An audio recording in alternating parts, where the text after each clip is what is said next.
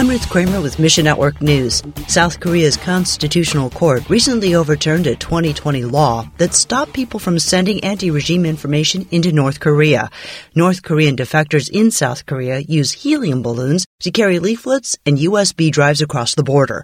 Eric Foley with the Voice of the Martyrs Korea says they use a similar balloon launching approach, but our group only has ever launched the Bible. We launch the Bible that um, is in the North Korean dialect. North Korea is the world's worst persecutor of Christians. According to the North Korean Human Rights Database, no one had seen a Bible when VOM Korea began its launches in the early 2000s. But today, more than 8% of North Koreans have seen a Bible with their own eyes. That's probably about 1.65 million people. We don't know the exact population of North Korea because it's a carefully guarded state secret by the North Korean government. And what's in a name? For a ministry, it tells people what your work is about. Greg Kelly has been CEO of World Mission for 25 years. Now, the ministry is changing its name to Unknown Nations.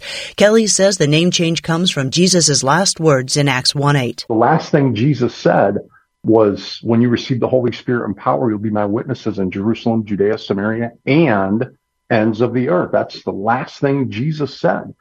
And so we would love to see people really analyze that in their own world, whether it's as an individual or in their local church and say, what is our expression of the last thing Jesus said? The ends of the earth. For unknown nations, it means reaching people groups who don't know Jesus. Learn more about unknown nations at missionnews.org. Thanks for listening to Mission Network News, a service of One Way Ministries. We're listener supported by people just like you. So by giving to Mission Network News, you enable us to keep the stories of God's kingdom coming. Look for links at missionnews.org. That's missionnews.org.